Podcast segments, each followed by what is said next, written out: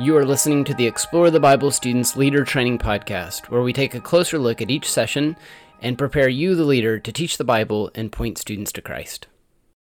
Hey, welcome back to our study of Romans. I'm Drew Dixon. I'm the editor of Explore the Bible Students at Lifeway Christian Resources, and we're in session three. And we're in Romans 2, 17 through 29. The title of this session is Faithful and True. And our central truth is that God, our God, will remain true to his calling despite the failures of his people. So, what we're going to see here is how, even though um, God's people, the Jews, the Israelites, um, had failed to live up to their calling, um, there's still hope for them, and there's still hope for us. Um, God is true. We have hope because our God is true. He will be faithful to his promises despite our failures. So last week kind of focused on the failure of the Gentiles, how um, they know that there's a God inwardly, right? But have rejected him anyway. We, it's kind of the bad news side of the good news. Paul's unpacking in Romans the good news about Jesus. Um, but to understand why the good news is good news, we need to unpack um, some some seemingly bad news. And so Paul demonstrates in Romans one how we're we're guilty because we know there's a God and we've rejected him. All people are. And then here he shows how the Jews who had special information about God, so even those who don't have special information, are guilty uh, because they've rejected God, because inwardly they know there's a God and they've rejected Him. And here he's going to say um, those who have all this special information about God, who have the law, the Jews who have the law, have rejected Him, and they've failed to live up to the law. And, and he digs into hypocrisy here. That's really what this session is about in a lot of ways, is about how Paul essentially calls the Jews hypocrites. Um, now we need to be careful there because here's the reality we're all hypocrites. And so, one of the things I want to do in these leader training sessions is point you to some really good questions, some really important stuff to zero in on in the leader guide. And I think one of those questions in the leader guide that you just don't want to miss is question number five.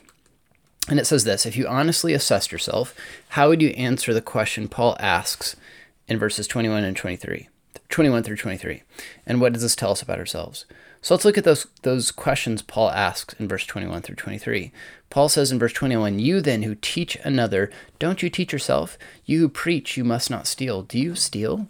And you who say you must not commit adultery, do you commit adultery? You who detest idols, do you rob their temples? You who boast in the law, do you dishonor God by breaking the law?" What's the implied answer to those questions?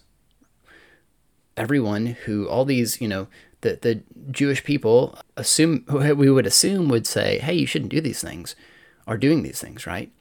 Paul's pointing out that, hey, um, we're hypocrites. And here's the reality like, we're not any better, right? Um, and your students aren't any better.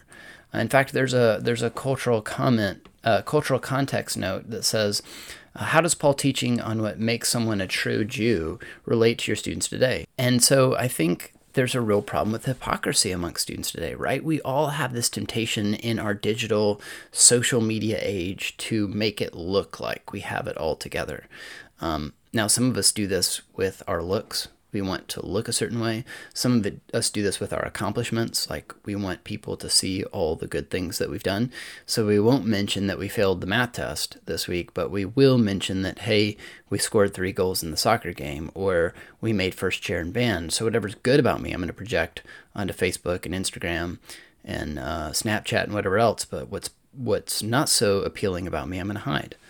Um, there's a temptation to do that with our spiritual lives too to post on social media verses and to post about our worship experiences and to post about the mission trip that we went on, right? And all these things that we've accomplished. And yet, um, inwardly, we're struggling and we're not doing well and we're not um, loving our neighbor well or we're not, uh, our relationship with our parents or our siblings or our friends are broken and, and, and our lives are kind of a mess. We don't post that kind of stuff on social media. We don't let people see who we really are many times. And so Romans 2 is an encouragement to say, um, hey, let go of your hypocrisy and run to Jesus. Look to Christ. Um, Paul says, you know what makes someone a true Jew? It's not circumcision of the flesh, but circumcision of the heart. In other words, he's calling us to um, let go of everything we would brag about in ourselves and run to Jesus for mercy and grace. Romans is constantly pointing us to our need for Jesus. If you point your students to anything, don't let uh, this week, don't let them miss this that they need Jesus. And the good news is is that Jesus will accept them. Jesus will accept us in the face of all of our hypocrisy. Um, and he will uh, circumcise our hearts. I know it's a weird thing to talk about, circumcision. Um, I would encourage you not to worry about getting into the details of that, but the point is is that Paul is making uh, uh, a point that every Jew would understand that God has set his people apart, right? For centuries, circumcision was a visible sign of how he had set his people apart. And now he's saying the way God sets people apart is through a spiritual work on human hearts by changing us from the inside out. This is not that different from what Paul, what Jesus talked about when he talked about the new birth. Um, he makes us anew.